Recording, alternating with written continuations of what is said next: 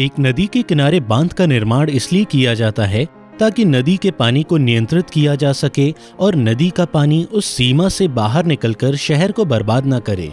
यदि बाँध न बनाया जाए तो ये शहर को तबाह कर देगा। हमारे मस्तिष्क को भी हम आत्म अनुशासन के माध्यम से नियंत्रित कर सकते हैं। हमारा मस्तिष्क एक चाकू की तरह है। एक सामान्य चाकू में दो हिस्से होते हैं। एक है धारदार हिस्सा और दूसरा है हैंडल। ये तो आप जानते ही हैं कि धारदार हिस्से के प्रयोग से हम अपने रसोई की सब्ज़ी, फल इत्यादि काटते हैं और अपने जीवन को सरल बनाते हैं। मान लीजिए कि आपने चाकू को हैंडल की बजाय धारदार हिस्से से पकड़ लिया, तब क्या होगा? कोई शक नहीं है कि आपको इसका उत्तर पता है और आप इसे धारदार हिस्से से पकड़ने की गलती नहीं करेंगे। हमारा मस्तिष्क सदैव इधर उधर बहुत तेज़ी से भागता रहता है और इसे अगर नियंत्रित न किया जाए तो ये बिल्कुल धारदार हिस्से से चाकू को पकड़ने के बराबर होगा, जिससे कि आप समस्या में पड़ जाएँगे। तो आज मैं राजन जी द्वारा लिखी गई बुक, राजल नीति टाइम मैनेजमेंट से सेल्फ डिसिप्लिन यानी आत्म अनुशासन के बारे में कुछ स्मार्ट आइडियाज़ आपके साथ शेयर करने वाला हूँ। तो चलिए शुरू करते हैं। आत्म अनुशासन क्या है? मेरे हिसाब से आत्म अनुशासन स्वयं को किसी महत्वपूर्ण कार्य को करने के लिए विवश करना है।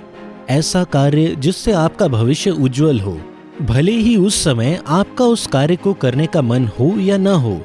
उदाहरण के लिए, आपकी परीक्षाएँ होने वाली हैं, लेकिन क्रिकेट का वर्ल्ड कप चल रहा है, जिसमें इंडिया और पाकिस्तान का मैच होने वाला है।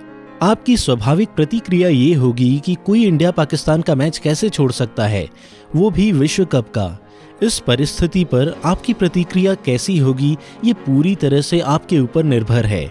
आप मैच देखने का विकल्प चुन सकते हैं और तब आपके परीक्षा में अच्छे अंक नहीं आएँगे।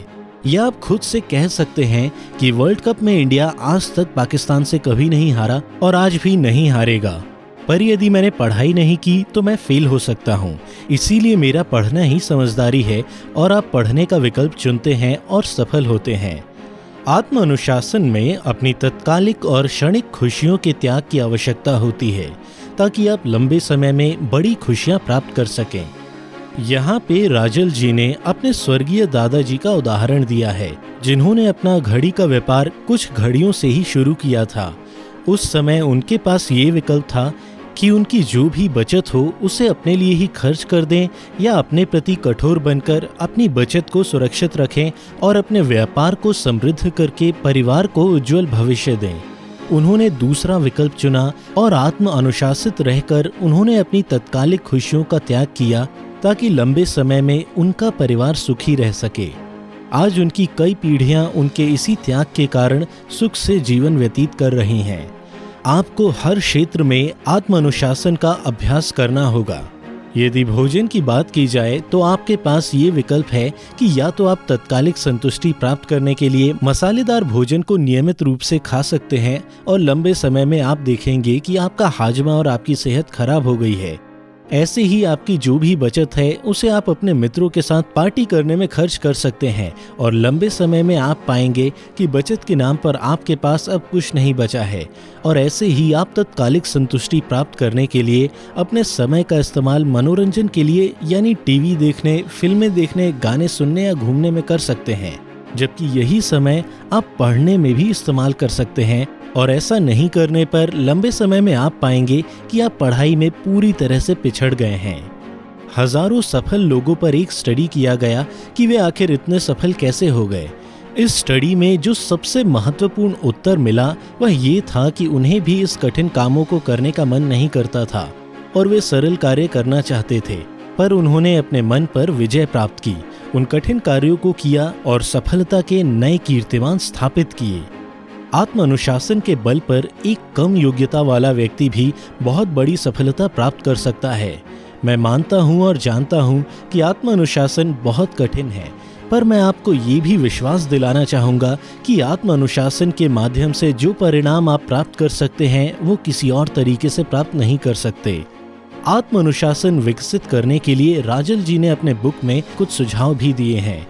जैसे कि, सबसे पहले खुद से पूछें कि यदि मैं इस काम को ऐसे ही लगातार करता रहा तो इसके क्या परिणाम होंगे? और दूसरा, खुद से पूछें कि क्या मैं मन को नियंत्रित करता हूँ या मन मुझे नियंत्रित करता है? क्या मेरे पास मेरे मन का रिमोट कंट्रोल है या मेरे मन के पास मेरा रिमोट कंट्रोल है? एक कहावत है कि प्रतिदिन एक सेब खाने से आप डॉक्टर के यहाँ जाने से बच सकते हैं। यानी कि हमें एक महीने के तीसों दिन प्रतिदिन एक सेब खाने पड़ेंगे, तभी ऐसा संभव हो पाएगा। आप ऐसा नहीं कर सकते कि एक तारीख से तीस तारीख तक एक भी सेब न खाएँ और तीसवें दिन सभी तीस सेब एक साथ खा जाएँ। ऐसा न तो उचित है और न ही संभव। इसी प्रकार आपको यदि पढ़ाई में सफल होना है तो आपको प्रतिदिन पढ़ना होगा। आप छोटी तकलीफ़ चुनते हैं या बड़ी तकलीफ़, ये आप पर निर्भर करता है। यदि आप परीक्षा के समय टीवी पर अपना मनपसंद कार्यक्रम नहीं देखते हैं और पढ़ते हैं तो आपको उस समय तकलीफ़ होगी, पर आपके पढ़ने के परिणाम स्वरूप आपको अच्छे अंक प्राप्त होंगे, जिससे कि लंबे समय में आपको बड़ी खुशियाँ मिलती हैं। इसीलिए समझदारी इसी में है कि अपने आप को सफलता दिलाने वाली छोटी तकलीफें दी जाएँ, ताकि आप लंबे समय में बड़ी खुशियाँ प्राप्त कर सकें। आत्म अनुशासन वह काम करने की योग्यता है जिसे आपको सही समय पर करना चाहिए। भले ही आपका इसे करने का मन हो या ना हो। एक युवा भारतीय लेखक राजल जी द्वारा लिखी गई ये बुक, राजल नीति टाइम मैनेजमेंट, एक बहुत अच्छी किताब है। हम अपने जीवन में इस बुक में बताई गई बातों को आसानी से लागू कर सकते हैं और बहुत ही कम समय में अधिक परिणाम प्राप्त कर सकते हैं। और सबसे बढ़कर ये बुक सरल हिंदी भाषा में लिखी गई है। इसीलिए मैं इस बुक को उन लोगों को निश्चित रूप से रेकमेंड करूँगा, जिन्हें हिंदी में किताबें पढ़ना पसंद है। यदि आप इस बुक को खरीदना चाहते हैं तो आप इसे डिस्क्रिप्शन में दिए गए लिंक से जाकर अमेजोन डॉट इन से खरीद सकते हैं। Thanks for watching move wisdom move solution better life